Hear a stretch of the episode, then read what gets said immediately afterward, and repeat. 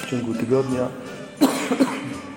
towarzyszy nam teraz Samuel, towarzyszą nam słowa z jego księgi, jak i dzisiaj, czy też ta niedziela dzisiejsza bierze 3 rozdział z tej księgi, dając nam jako Słowo Boże na dzisiaj.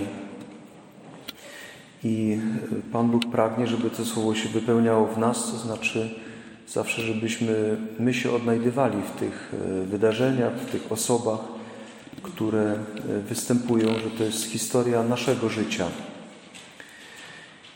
I słyszymy znowu o tym powołaniu, które spada na Samuela. Jest już powołany jak gdyby poprzez to, że został oddany przez matkę. Takie szczególne powołanie. Obawiam się, że dzisiaj byłoby to łatwo anulować takie powołanie i takie śluby. U nas jest teraz wszystko bardzo proste. Nie, a tutaj powołanie bardziej mamy jak małego Samuela, nie? Bo mama go dostała, mama go wyprosiła, mama go do świątyni oddała. A Samuel nie miał problemu, żeby to powołanie przyjąć, żeby to powołanie zrealizować, żeby w tym powołaniu wytrwać do śmierci. Ale tu widzimy też tą już bezpośrednią interwencję Pana Boga, że zaczyna tą historię z Samuelem, chociaż jest to takie dziwne i specyficzne, że powołanie jest teraz, kiedy Samuel miał właściwie kilka lat, to było dziecko jeszcze, a zadanie, które miał wypełnić, to jego starość. I że pomiędzy tym powołaniem, jakie dzisiaj widzimy, a tym pierwszym zadaniem, które stricte spełnia Samuel, mijają dziesiątki lat. To jest ten moment ustanowienia Saula na króla, to o czym wczoraj słyszeliśmy. I jakby Pan Bóg wybrał tego małego Samuela, ale te lata były potrzebne do jego osobistego wzrostu, do tego, żeby dorastał do tego powołania. Aczkolwiek niczego spektakularnego w międzyczasie nie dokonał. Ale dzisiaj słuchamy o tym, jak Pan Bóg go powołuje, mówiąc do niego po imieniu, nie wzywając go po imieniu Samuelu.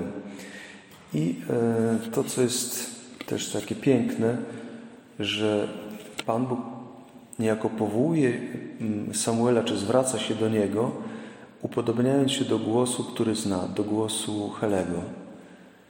To jest nie przypadek, że to był żaden inny głos, to był ten głos, który słyszał na co dzień.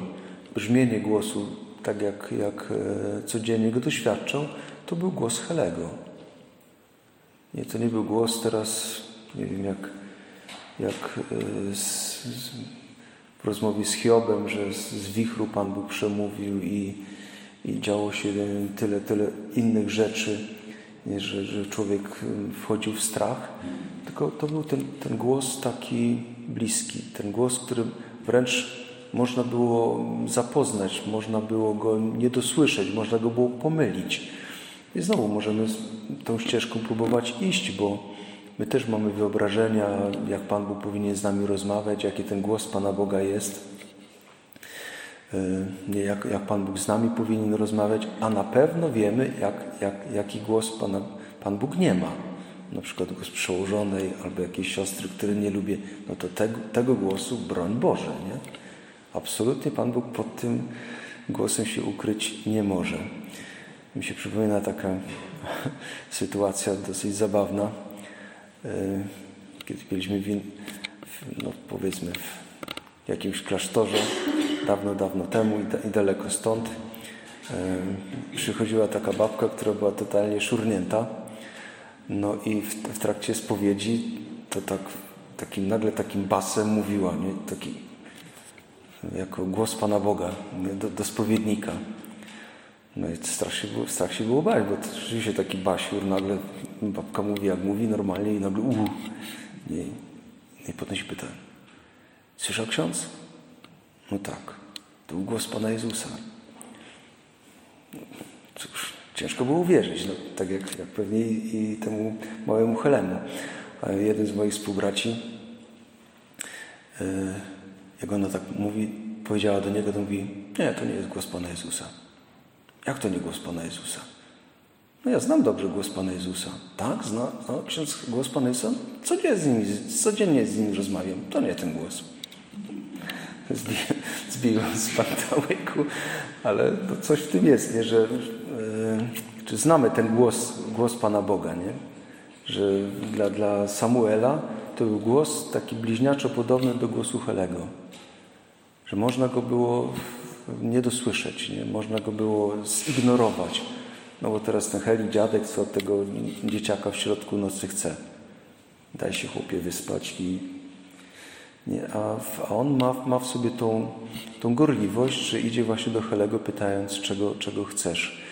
I to też jest, tak kiedy rozważam dalej to słowo, to jest trudna rzecz również dla Helego, żeby teraz zrozumieć, że Pan Bóg się pod niego podszył i on tego Samuela straci. Nie, że do tej pory właśnie to Heli mówi mu, co ma robić. Nawet tutaj jeszcze na początku. To on jest tym, który ma inicjatywę. To on steruje tym Samuelem.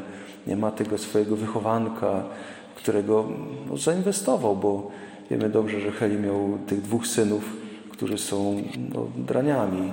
Wprawdzie księża, bo księża, ale bynajmniej niegodni tego stanowiska, które piastują, bo i kradną, i cudzołożą, i różne inne rzeczy robią.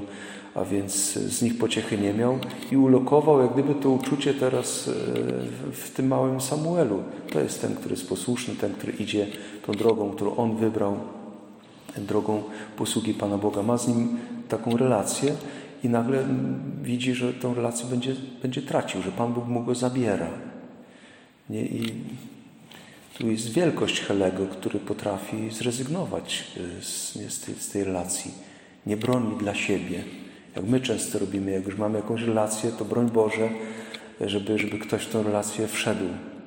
Jak ja mam dobrą relację z siostrą, to ona musi mieć złe relacje. Najlepiej by miała relację z tą, którą ja nie lubię. No to jest tym bardziej moja przyjaciółka, im bardziej nie lubi kogoś, kogo ja nie lubię. Nie? Często są takie chore układy wśród nas. Natomiast tutaj ten Heli ma zupełnie inną rzecz, nie? Że jest gotowy rezygnować z wszystkiego, no nawet to, co mu jakoś daje to życie, na koszt Pana Boga. Kiedy Pan Bóg się objawia, Heli usuwa się w cień. Ale to jest to powołanie teraz Samuela, prawda, że pierwszy, drugi, trzeci raz idzie do Helego i w końcu słyszy to słowo, a jeszcze wcześniej jest opis tej sytuacji.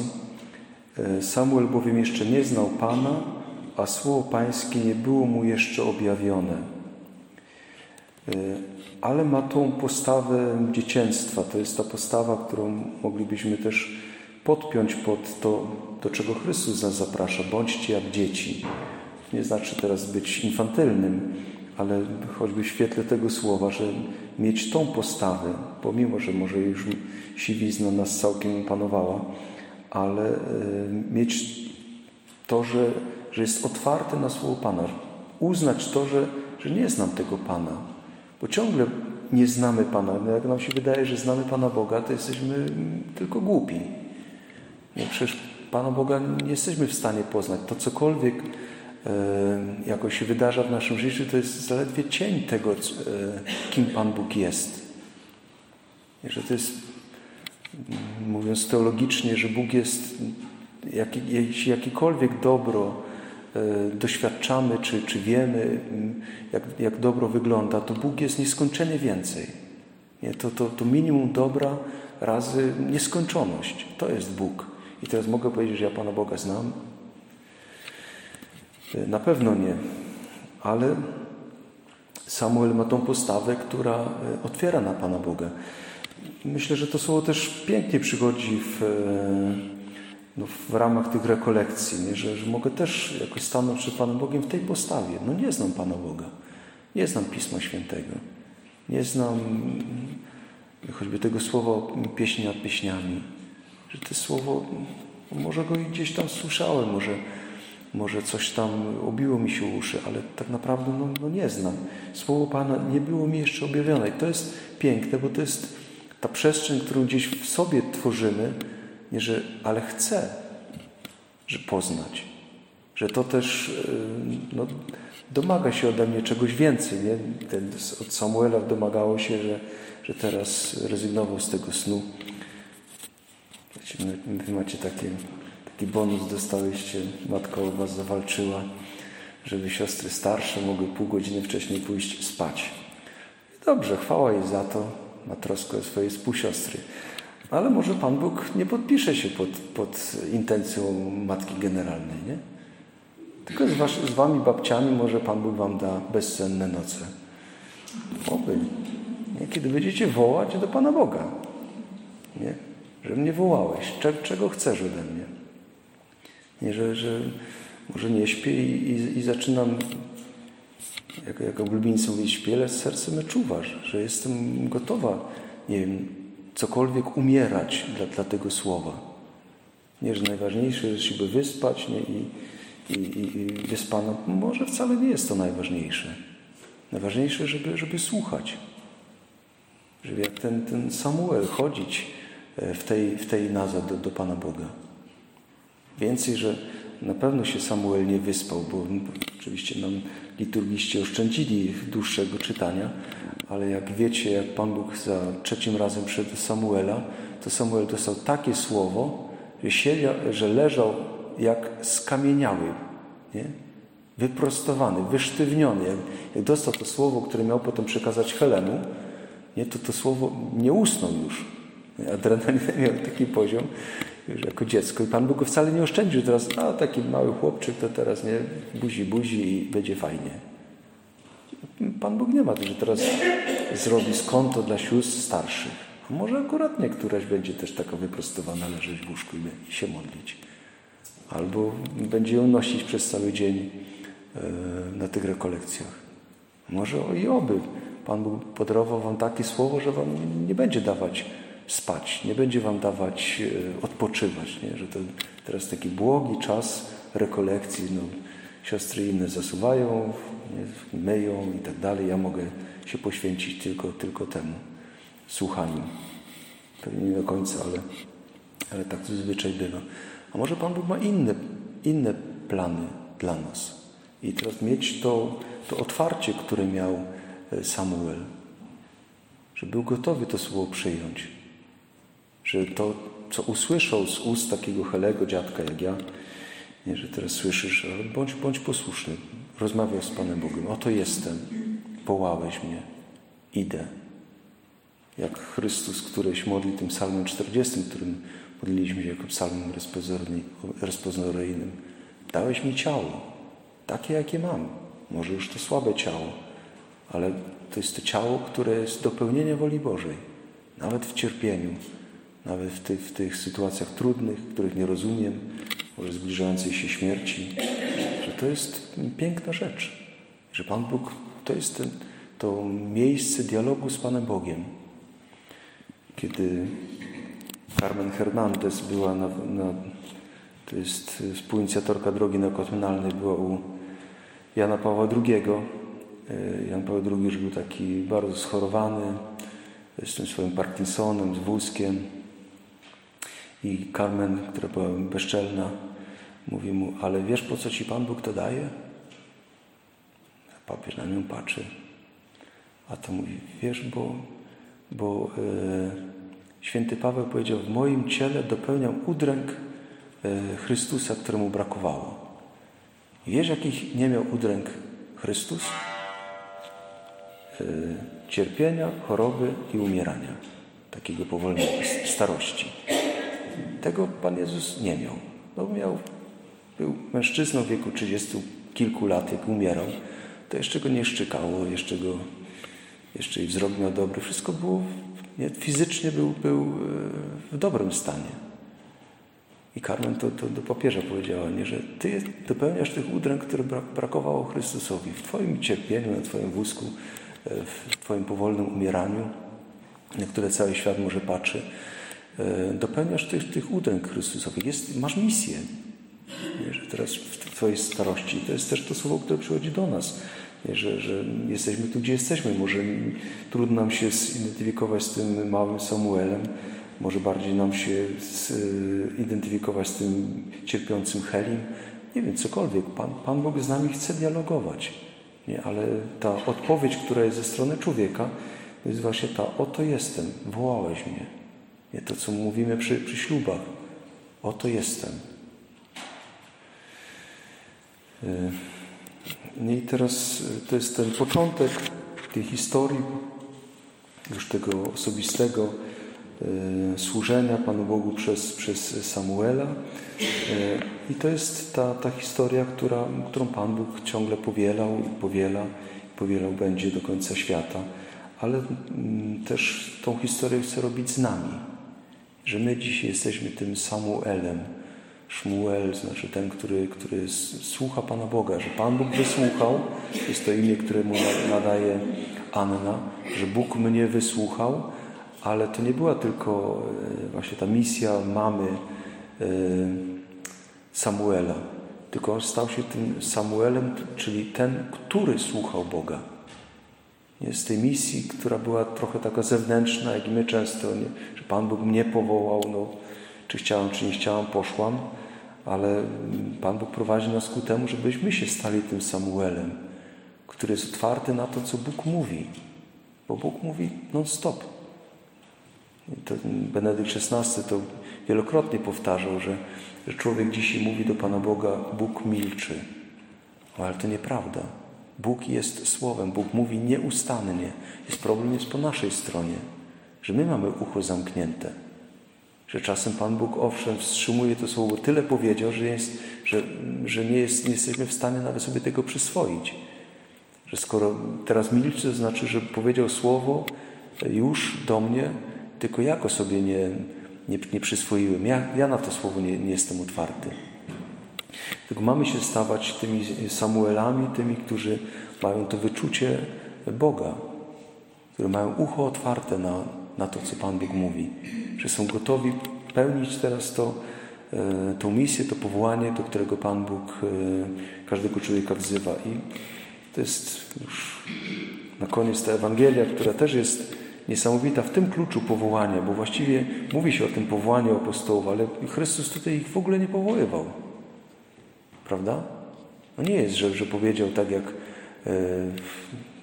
pokazuje to powołanie choćby Mateusz i Marek w swojej Ewangelii, czy nawet Łukasz, kiedy powołuje Piotra: ty pójdź za mną. Nie? A tutaj nie ma nic takiego. To jest Jan, który wskazuje na Chrystusa i tyle.